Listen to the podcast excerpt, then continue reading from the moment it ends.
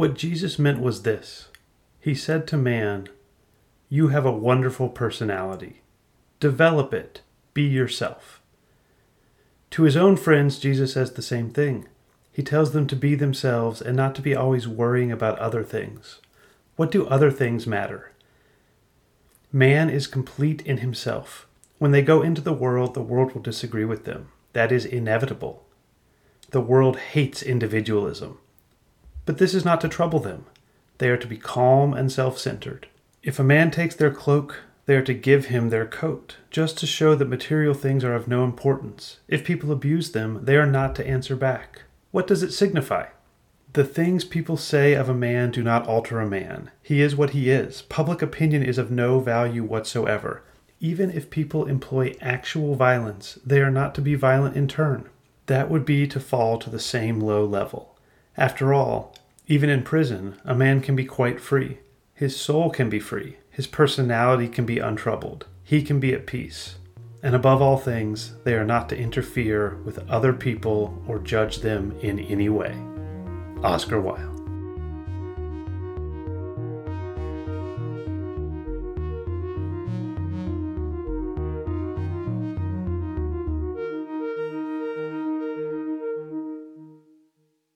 Welcome back to Everyday Anarchism, the show that finds anarchism in your everyday life. I'm your host, Graham Culbertson. This week's episode is Jesus of Nazareth, Part 2, Jesus of Nazareth. Last time we wanted to take Jesus back from the Romans. This week we are going to view him as an anarcho-communist, as I think would be a better way of viewing him. Remember, if you have questions or comments, email me at everydayanarchismpodcast@gmail.com. You can also reach me through the website everydayanarchism.com. I want as many perspectives on this as possible. I want to hear from you. There is nothing less anarchist than my authoritative voice being the only one you hear. So I thought I'd begin by attacking what I would view as a misconception of the anarcho-communist Jesus. There's a long tradition, going back at least to Thomas Paine in the late 18th century, that when you realize that the church has deceived you about the texts and that the authoritarian hierarchy was a later Roman concept, that means that everything the church said was a lie. And that means your only choice is atheism.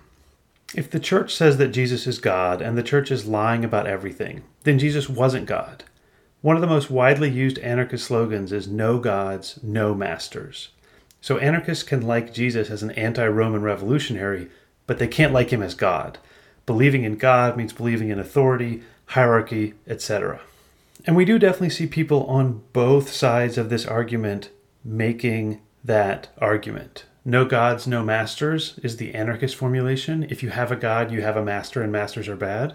Here's a Catholic formulation of how if you have a god, you have a master. It's an authoritarian formulation from a 19th century Catholic journal.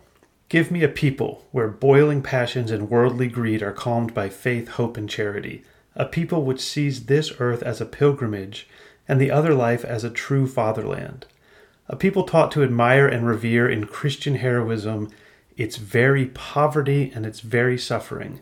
A people that loves and adores in Jesus Christ, the firstborn of all the oppressed, and in his cross, the instrument of universal salvation. Give me, I say, a people formed in this mold, and socialism will not merely be easily defeated, but impossible to be thought of."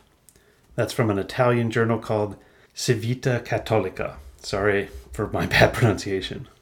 So, this quote from Civiltà Cattolica links the same two ideas that are linked in the standard anarchist attack on Christianity, just from the opposite angle. To be a Christian is to accept poverty, to accept suffering, to not try to make the world a better place, to be happy and poor, and be happy that you are poor, and just wait for it to be fixed later. That's what the anarchists are attacking. And you can see there's really two ideas here. The first one is the idea that Jesus really is God, that God exists, that there is a supernatural world, and Jesus wasn't a great teacher, a proto-communist, a prophet. Jesus is God. And this understanding of God should override all potential other understandings. The second Christian belief is that as God, Jesus didn't come to save us in this world. He came from the other world. The other world is the one that's important. And so even if he is God, we need to believe that God is commanding us to change this world, as opposed to that quote from Civiltà Cattolica, which tells us God doesn't want us to change this world. He, in fact, wants us to sit and suffer. So if you're an anarchist, you can attack, I would say, one or both of these ideas. Option one is just lose the first one. Jesus wasn't God. And say that disproves the second one. So we don't have to listen to him and he was wrong. Jesus wasn't God. That was a lie told by Paul and Augustine. So when he says it's great to be weak and do what Caesar says, that's just wrong. Don't listen to Jesus. It's all a lie. Option two is to say that Jesus wasn't God, but that's okay. He was still a great teacher. He was still an anarchist. He was still important to us. You just got to strip away the Platonic mumbo jumbo. Offering option one, which I think is the standard anarchist option, is Emma Goldman. And yes, I will put her in every episode I can. Like Kropotkin and Graeber, she is someone I can go back to over and over again.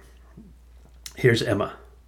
Red Emma, as they called her. The Christian religion and morality extols the glory of the hereafter, and therefore remains indifferent to the horrors of the earth. Indeed, the idea of self-denial and of all that makes for pain and sorrow is the test of human worth, its passport to the entry into heaven. Christ made his appearance as the leader of the people, the redeemer of the Jews from Roman dominion. But the moment he began his work, he proved that he had no interest in the earth, in the pressing immediate needs of the poor, and the disinherited of his time. What he preached was a sentimental mysticism, obscure and confused ideas, lacking originality and vigor. Ouch. Red Emma with the sick burn on Jesus. Sentimental mysticism, obscure and confused ideas. Jesus wasn't God, and he also wasn't a good thinker or a valuable teacher. His only value was that he was supposed to save the Jews from the Romans, and he didn't. He told them to render unto Caesar. So not only was he not God, he wasn't even a Jewish revolutionary. He was just a loser. Here's Emma again.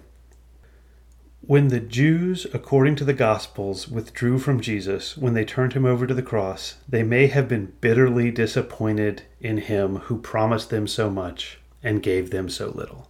So in this reading, it's not at all ironic that Jesus became the Roman God, but exactly what you would expect. Jesus was the opiate of the masses, as Marx would say. He literally told the contemporary Jews who were being oppressed by Caesar to obey Caesar. And then he didn't resist when the Romans executed him, thereby tacitly accepting Roman law. If your primary goal as an emperor is to keep the little people in line, then you give them a religion that tells them the little people always win, but only after they die. And in the meantime, they'll get more happiness points after they die if they don't resist the government. That's a group of people destined to become cattle. And that explains the quote from Civiltà Cattolica earlier. Socialism means fixing society so the last shall be first. But if all the last are convinced that the way to become first is to stay last until the day they die, well, that's a pretty good deal. If you're Caesar. So, now we've dealt with anarchist option number one, no gods, no masters. And Jesus was the ultimate God of the masters. He was claiming to serve the poor while actually enslaving them. This makes him the perfect Roman patsy. But let's do anarchist option number two. And by the way, I am going to drop anarchist option number three and spend most of the episode on this, but I did want to get both of these ideas on the table as popular anarchist responses to Jesus that you should know and understand. Anarchist option number two is drop the God part. You just say that Plato or Paul or Augustine or whoever slapped the God part later on. And these people, when they look at what Goldman called obscure and confused ideas, actually they say these ideas are profound, are beautiful, are original. They are a blueprint for an anarcho-communist paradise. Just one on earth because we're dropping the God bit. We can see a version of that in that opening quote from Oscar Wilde. Here's a bit of that quote again. The things people say of a man do not alter a man. He is what he is. Public opinion is of no value whatsoever. Even if people employ actual violence, they are not to be violent in turn. That would be to fall to the same low level. After all, even in prison, a man can be quite free. His soul can be free. His personality can be untroubled. He can be at peace. And above all things, they are not to interfere with other people or judge them in any way. This is Jesus as Henry David Thoreau, sitting in prison, condemning American slavery and imperialism. This is Jesus as Martin Luther King Jr., also sitting in prison and condemning American racism and imperialism. You can see that some things have not changed as much as we would like, but that definitely didn't stop Thoreau and MLK from still fighting. This is Jesus as a revolutionary, but there's no mention in Wilde of heaven, hell, God, whatever. Jesus is a great teacher and example. He's not the Redeemer sent from heaven. My favorite version of this Jesus, maybe my favorite version of anarchism, certainly one of my top versions, comes from Gerard Winstanley, the 17th century religious revolutionary and anarcho-communist known as a digger and the leader of the diggers. I've mentioned them before. The diggers believed that everyone could just get together and farm and there would be paradise. Winstanley has this mad and wonderful vision, and someday he'll get a starring role in an episode, but for now we can just use a taste of him. So here's one quote from Winstanley.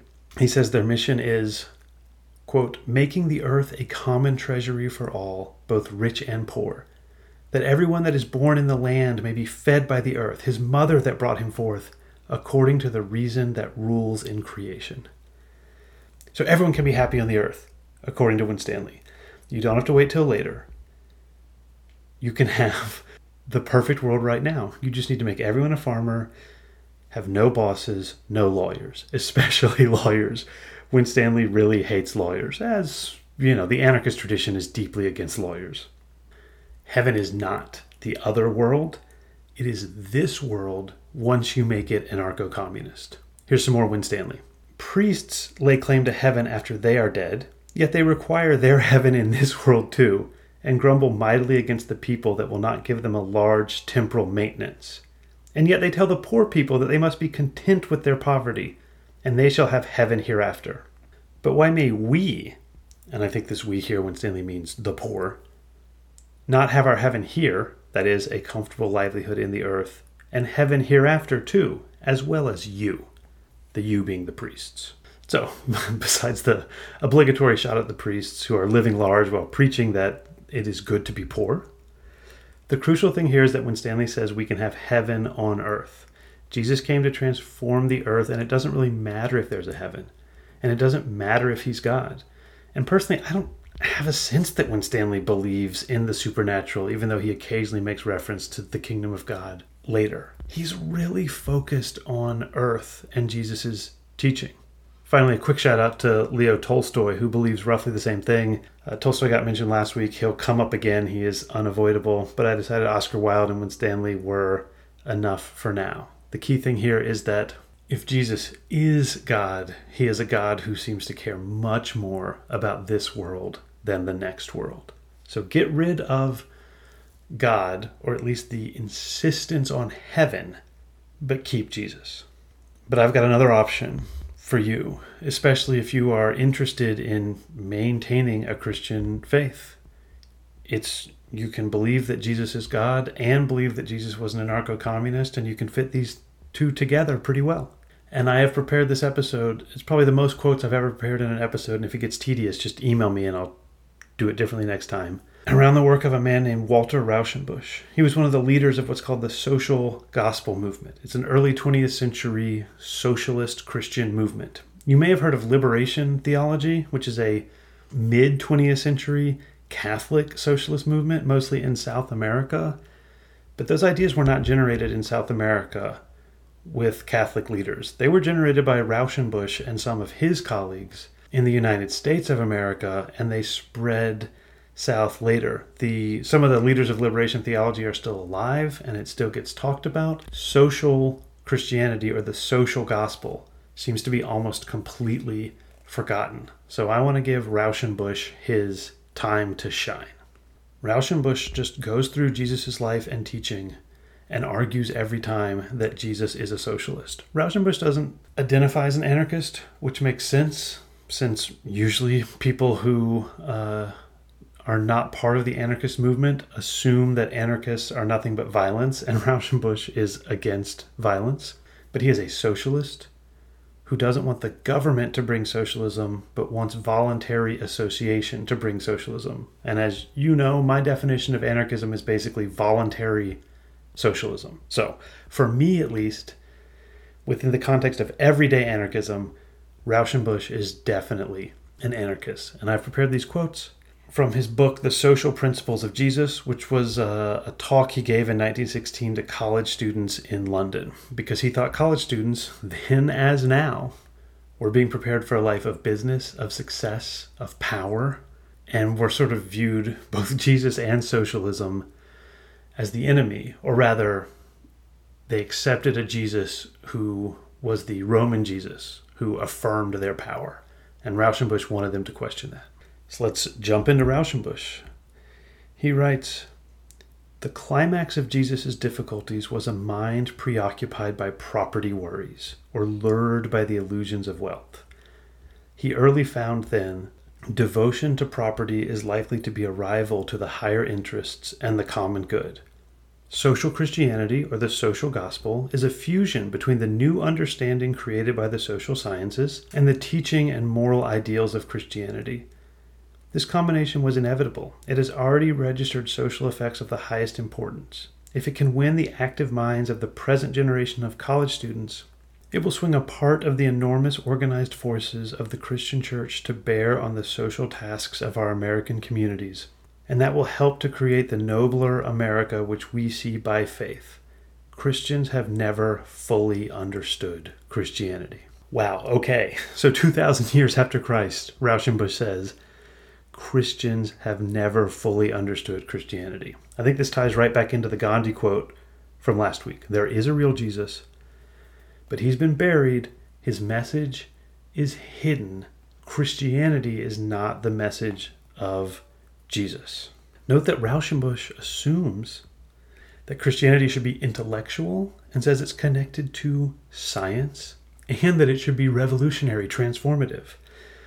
I'm aware that there's a big tradition in America of it being none of these things.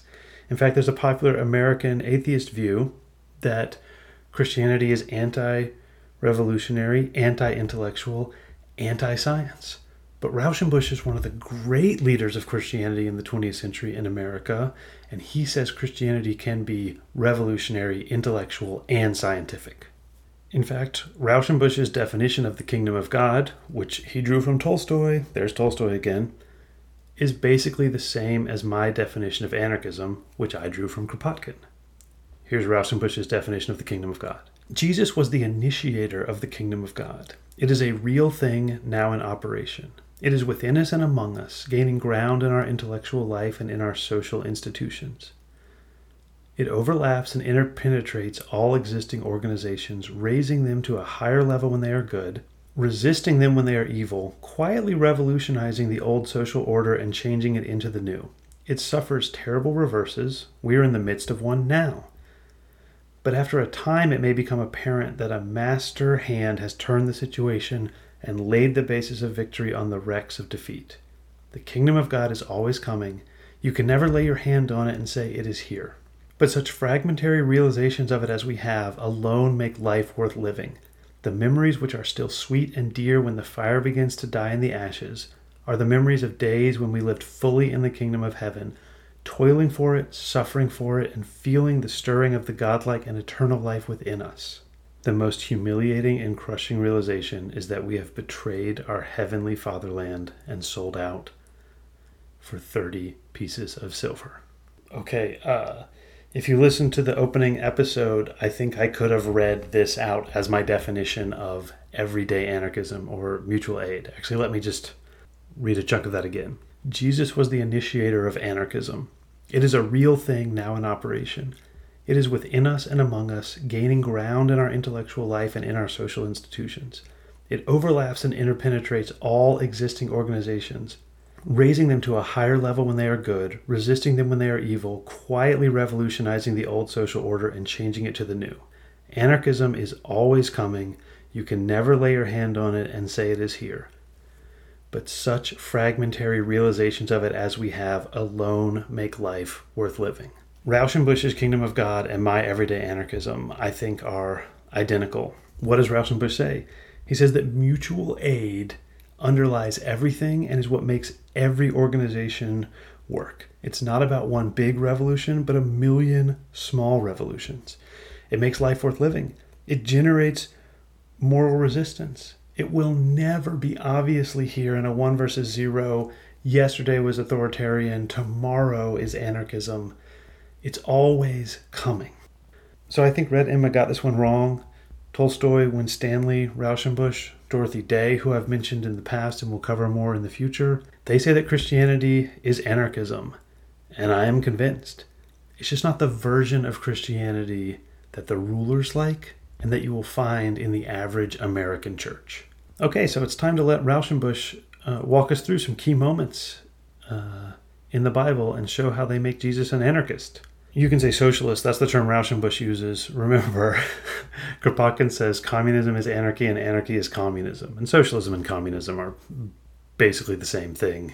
Oh boy, I blundered into that one. We'll argue about that later. Here's a story that Jesus tells when someone asks him, how can you help me? What should I do? How can I get my inheritance from my brother? How can I get what property is due to me? Teacher, bid my brother divide the inheritance with me. But he, that's Jesus, said unto him, that's the man who asked the question, man, who made me a judge or a divider over you? And he said unto them, take heed, and keep yourselves from all covetousness. For a man's life consisteth not in the abundance of the things which he possesseth. And he spoke a parable unto them, saying, the ground of a certain rich man brought forth plentifully. And he reasoned within himself, saying, what shall I do? Because I have not where to bestow my fruits. And he said, this I will do. I will pull down my barns and build greater, and there I will bestow all my grain and my goods. And I will say to my soul, soul, thou hast much goods laid up for many years. Take thine ease, eat, drink, be merry. But God said unto him, thou foolish one, this night is thy soul required of thee, and the things which thou hast prepared, whose shall they be? So is he that layeth up treasure for himself and is not rich toward God. Luke chapter 12, verses 13 through 21. If you didn't follow the parable, because I'm using the beautiful but somewhat obscure King James version, a rich man was so rich he didn't have anywhere to put all of his stuff. And he thought, oh, what should I do with it? And then he thought, oh, nothing. I'll just build a bigger barn so I can get even richer. Not going to use my wealth, I'm just going to grow it. Here's Rauschenbusch. Most men today would have no fault to find with this man. He was only doing what the modern world is unanimously trying to do. Having made a pile, he proposed to make a bigger pile. I'm told that kids these days use the word bag instead of pile. That's me, not Rauschenbusch. Meanwhile, he slapped his soul on the back and smacked his lips in anticipation. To Jesus, the fat farmer was a tragic comedy. In the first place, an unseen hand was waiting to snuff out his candle, to plan life as if it consisted in an abundance of material wealth is something of a miscalculation in a world where death is part of the scheme of things. In the second place, Jesus saw no higher purpose in the man's aim and outlook to redeem his acquisitiveness. The man was a sublimated chipmunk, gloating over bushels of pig nuts. If wealth is saved to raise and educate children or achieve some social good, it deserves moral respect or admiration. But if the acquisitive instinct is without social feeling or vision and centered on self, it gets no respect, at least from Jesus. Ouch. Ouch. Burn. Before I get to Rauschenbusch, I just want to point out that Jesus says, what do you want? You want me to judge? I'm not a judge. I'm not interested in the legal system. Pontius Pilate was interested in the legal system, and that's the guy who killed Jesus. If you're asking Jesus to intervene in earthly concerns, you have missed the point. The point is not earthly concerns, but to make earth into the kingdom of God by eliminating earthly concern. Jesus isn't interested in lawyers. He's interested in changing people's minds. Winstanley would love that. So Rauschenbusch calls this man a sublimated chipmunk.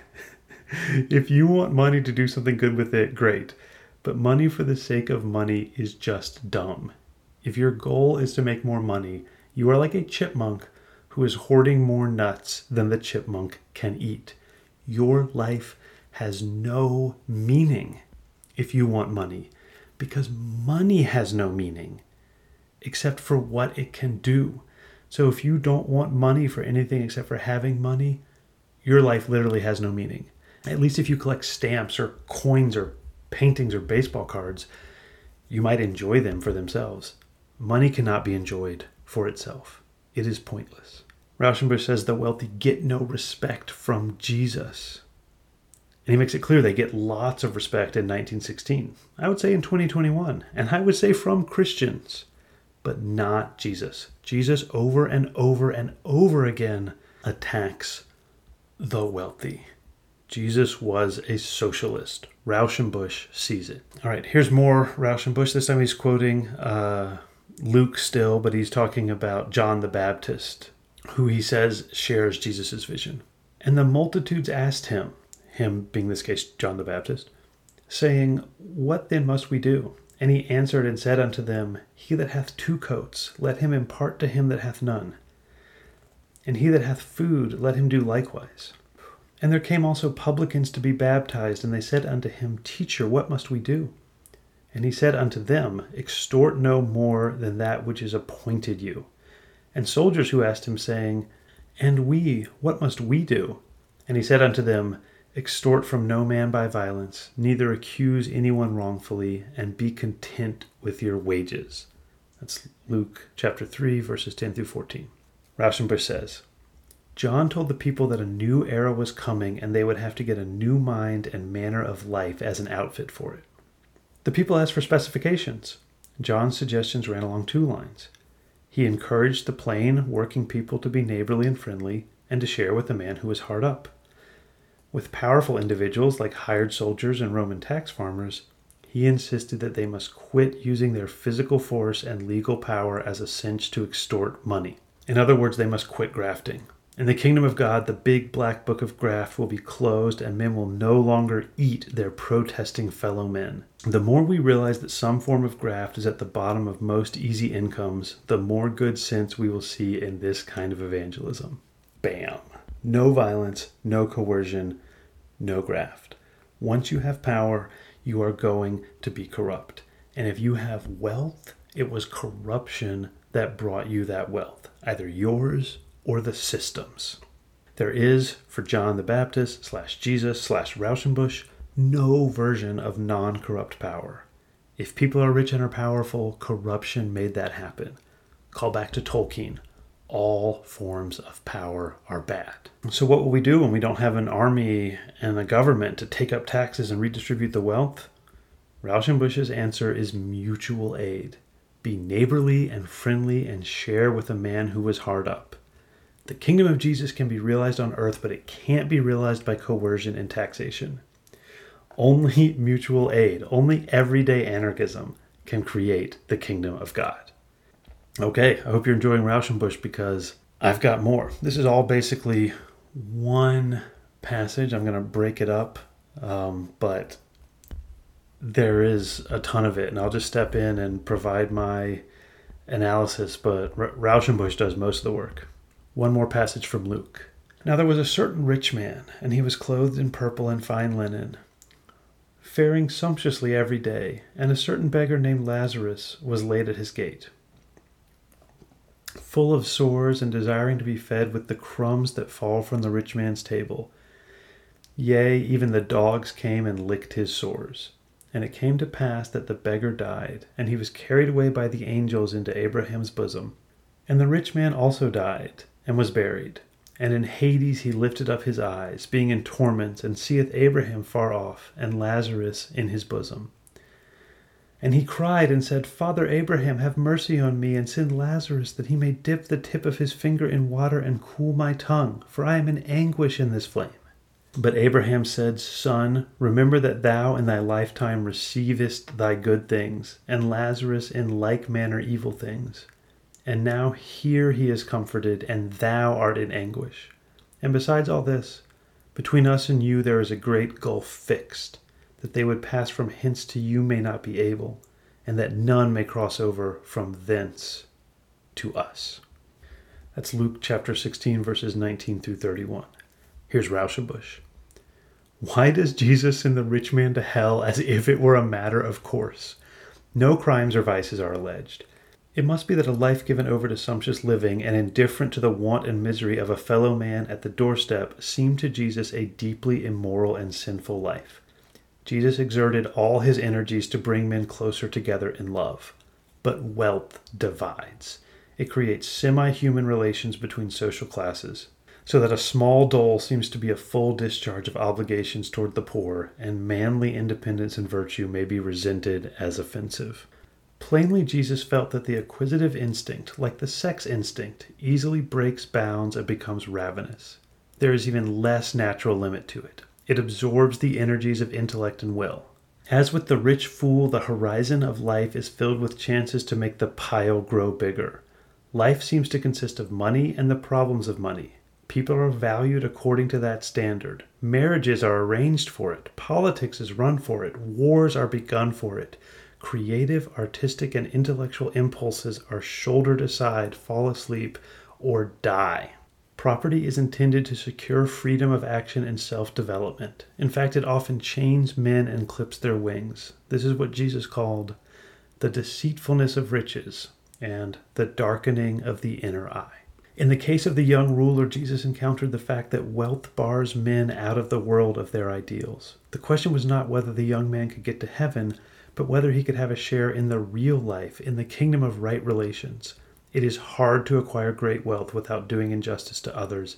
It is hard to possess it and yet deal with others on the basis of equal humanity. It is hard to give it away even without doing mischief. It is an historical fact that the brilliant body of intellectuals of the first and second centuries was blind to what proved to be the most fruitful and influential movement of all times. And it was left to slaves and working men to transmit it and save it from suppression at the cost of their lives. Then Jesus turns to the toiling and heavy-laden people about him with the offer of a new kind of leadership. None of the brutal self-assertion of the Caesars and of all conquerors here, but a gentle and humble spirit and an obedience which was pleasure and brought release to the soul. These words express his consciousness of being different and of bearing within him the beginnings of a new spiritual constitution of humanity. Okay, I've got a little more of this quote. It's the longest quote I've done yet on this show. It's probably too long, but I'm really struggling to cut it down. It is so glorious. Before I move on with the quote, a couple of things I want to point out. First, Jesus condemns the rich man to hell, and it's not explained. As Rauschenbusch points out, it's assumed. It's one of the first principles of Jesus. If you are rich, you go to hell. Wealth and power are synonymous with cruelty, division, unneighborliness. The wise people know nothing of Jesus, neither do the powerful. It's the slaves and the working class. And as Mike Duncan pointed out, women, but Rauschenbusch is writing in the sort of standard sexist tradition of intellectual writing, so he leaves that part out. These are the three oppressed groups: women, slaves, and the working class, who have kept Christianity alive. Now back to Rauschenbusch's theory of Jesus. We have seen that three convictions were axiomatic within Jesus, so that all his reasoning and his moral imperatives were based on them, just as all thought and work in physics is based on gravitation. These convictions were the sacredness of life and personality, the solidarity of the human family, and the obligation of the strong to stand up for all whose life is impaired or whose place within humanity is denied. It cannot be questioned that these convictions were a tremendous and spontaneous force in the spirit of Jesus. That alone suffices to align him with all idealistic minds, to whom man is more than matter, more than labor force, a mysterious participant of the spiritual powers of the universe. It aligns him with all men of solidaristic conviction, who are working for genuine community life in village and city, for a nation with fraternal institutions and fraternal national consciousness, and for a coming family of nations and races. It aligns him with all the exponents of the democratic social spirit of our day, who feel the wrongs of the common people, and are trying to make the world juster and more fraternal. The best forces of modern life are converging along these lines. There is no contradiction between them in the spirit of Jesus. On the contrary, they are largely the product of his spirit, diffused and organized in the Western world. He was the initiator. We are the interpreters and agents. Nor has he been outstripped like an early inventor and discoverer whose crude work is honored only because others were able to improve on it. Quite the contrary. The more vividly these spiritual convictions glow in the heart of any man, the more will he feel that Jesus is still ahead, still the inspiring force. As soon as we get beyond theory to life and action, we know that we are dependent for the spiritual powers in modern life on the continued influence of Jesus Christ over the lives of others. This version of Jesus is the exact opposite of Emma Goldman's conviction about Jesus. I think there's a pretty easy solution, though. As Rauschenbusch points out throughout this text, Christians don't understand Jesus. So-called Christians don't seem actually to be followers of Christ.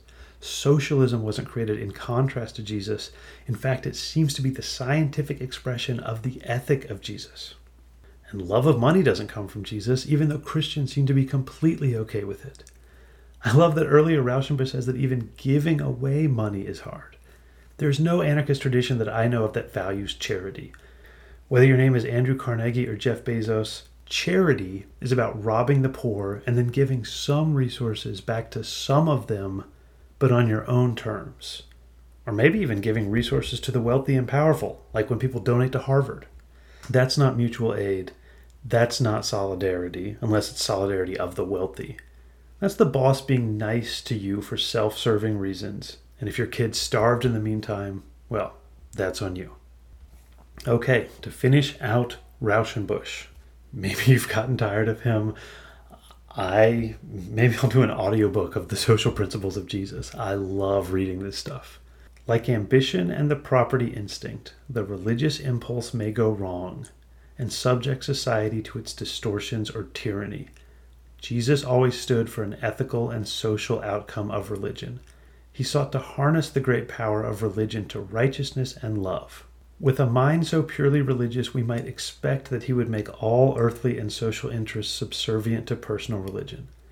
The fact that he reversed it seems clear proof that he was socially minded and that the kingdom of God as a right social organism was the really vital thing to him. Jesus came from the other side, but he came to make this side, earth, look like heaven, not to convince us that this side, earth, is irrelevant compared to heaven.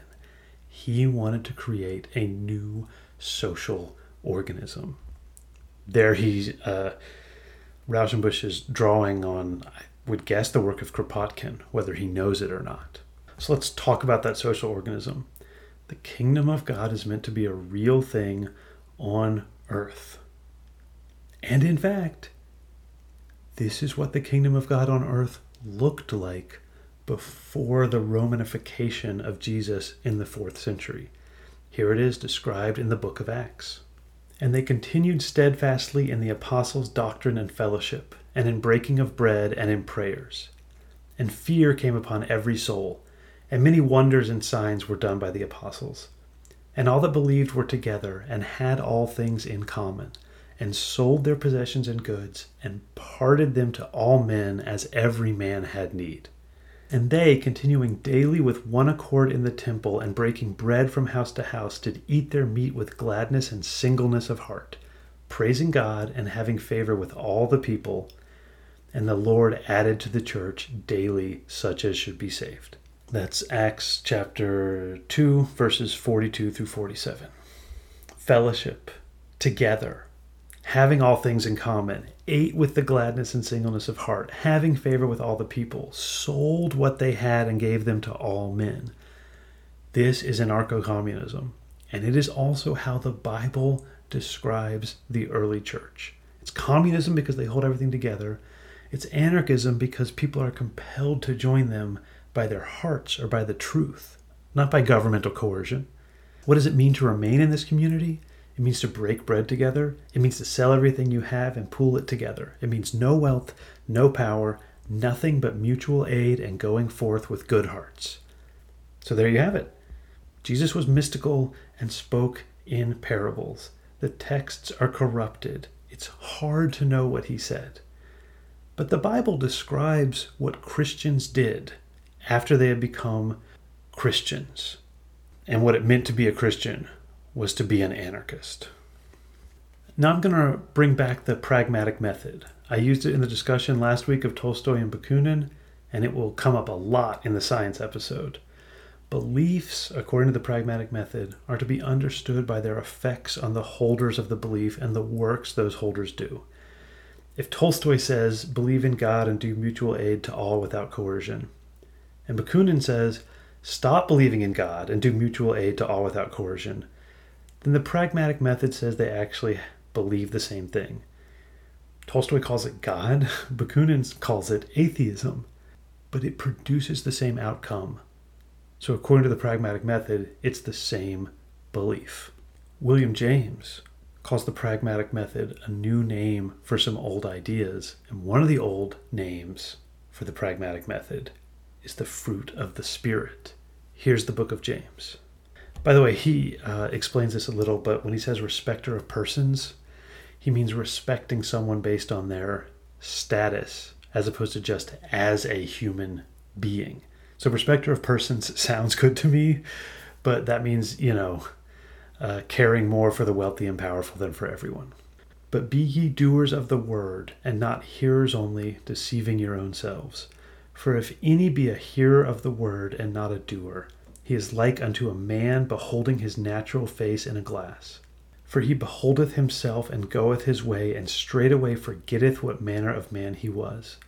But whoso looketh into the perfect law of liberty and continueth therein, he being not a forgetful hearer, but a doer of the work, this man shall be blessed in his deed. If any man among you seem to be religious, and bridleth not his tongue, but deceiveth his own heart, this man's religion is vain. Pure religion and undefiled before God and the Father is this, to visit the fatherless and widows in their affliction, and to keep himself unspotted from the world. My brethren, have not the faith of our Lord Jesus Christ, the Lord of glory, with respect of persons. For if there come into your assembly a man with a gold ring and goodly apparel, and there come in also a poor man in vile raiment, and ye have respect to him that weareth the gay clothing, and say unto him, sit thou here in a good place, and say to the poor, stand thou here, or sit here under my footstool. Are ye not then partial in yourselves, and are become judges of evil thoughts? Hearken, my beloved brethren, hath not God chosen the poor of this world rich in faith, and heirs of the kingdom which he hath promised to them that love him? But ye have despised the poor. Do not rich men oppress you, and draw you before the judgment seats? Do they not blaspheme that worthy name by which ye are called? If ye fulfill the royal law according to the Scripture, thou shalt love thy neighbor as thyself, ye do well. But if ye have respect to persons, ye commit sin, and are convinced of the law as transgressors. Doers of the word, says James, is what you will be if you actually believe. Do the right thing. Practice mutual aid and solidarity. That's what Jesus asked of you. Visit the fatherless and widows. Love thy neighbor. Treat the poor as well as the rich. If you honor the wealthy, you have sinned and are going to hell. If you are not an anarcho-communist, says James, and says John the Baptist, and says Jesus, then you are not a follower of Christ. So I think that pretty much does it. The early church and James knew Jesus personally, and anarcho-communism, sharing everything, fighting coercion, valuing mutual aid, was their key belief. The other guy, the Christ guy, he came from Paul and Augustine and Constantine and Plato. None of them knew Jesus. Although the Bible tells us that Paul met Jesus, after Jesus died. My guess is this is pro-Paul propaganda. James and the apostles knew Jesus when he was alive, and they built an anarcho-communist utopia. Although I'm academic enough to remind you that these texts are corrupted too. So it's hard to know exactly what actually happened in the early church. I will say, one of the tricks you can do as a historian and say, if the book of James and the book of Acts seems to me to cut pretty hard against Paul and the Roman Catholic view of things, and yet they have been included in, the Bible, that suggests that the people putting the Bible together knew they couldn't leave anarchism out even if they wanted to. But that's just speculation. So, if this is the real Jesus, who are the real Christians? I'm committed to multiple interpretations of everything, and I am not here to tell anyone they are not a real Christian. Let's try this distinction. In the same way that I distinguish anarchism, a belief system, and anarchy, a belief system that is actually the opposite of anarchism, I want to distinguish between Christians and followers of Christ. Christians are judgmental. They respect the wealthy and the powerful over the poor and the sick. They persecute heretics, murder Jews, make war on Muslims. They torment and reject queer people. They justify slavery with the Bible. They demand the supremacy of men over women. They delight in private property. They ignore almost all of what Jesus said and prefer Plato to Jesus. Really, they just want someone to tell them that everything is fine and that if they are happy and powerful, it's because they deserve it. And if they are sad and poor, it's because someone is going to make it up to them after they die. Followers of Christ are pretty much the complete opposite. They give up everything they have until they are sure that everyone has enough. They are non-judgmental and accepting of all. They think that the defeat of coercion and its replacement with mutual aid is the kingdom of God that they are working towards. They aren't respecters of persons, but value everyone, regardless of wealth, social status, race, gender, or anything else that might be used to label anyone in a negative way. All followers of Christ really want is for Jesus' words about the poor being blessed and the meek inheriting the earth to be true, and they're not that interested in what Greek philosophers and 4th century Roman theologians have to say. Whether Jesus was a god on earth, like Thor or Zeus, or merely a great teacher, like Lao Tzu or Socrates, doesn't actually matter. What matters is if you are a follower of Christ or a Christian.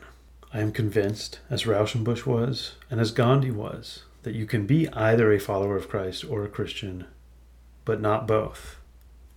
And as near as I can tell, only one of those actually has anything to do with the person who lived 2,000 years ago. Now, I gave Oscar Wilde the first word. I'm going to give Gandhi the last word in this episode. Hate the sin and not the sinner is a precept which, though easy enough to understand, is rarely practiced. And that is why the poison of hatred spreads in the world. Man and his deeds are two distinct things. It is quite proper to resist and attack a system, but to resist and attack its author is tantamount to resisting and attacking oneself. For we are all tarred with the same brush and are children of one and the same Creator, and as such the divine powers within us are infinite. To slight a single human being is to slight those divine powers, and thus to harm not only that being, but with him, the whole world. Okay, that's that. There'll be a Q&A next week. Send in your questions to everydayanarchismpodcast@gmail.com. And remember that you can go to everydayanarchism.com to sign up for the newsletter, Anarchist Hot Takes, and support the show financially. You can also support the show by telling your friends or reviewing it on Apple Podcasts. And for all the people who have been doing that, and especially those who have been supporting financially, I'm truly grateful. Making this podcast was a dream that I came up with during the worst professional year of my life, and you are helping me make it a reality. I can't express how much that means to me. All that's left is to say that the theme music, which you're about to hear, is by David Hill.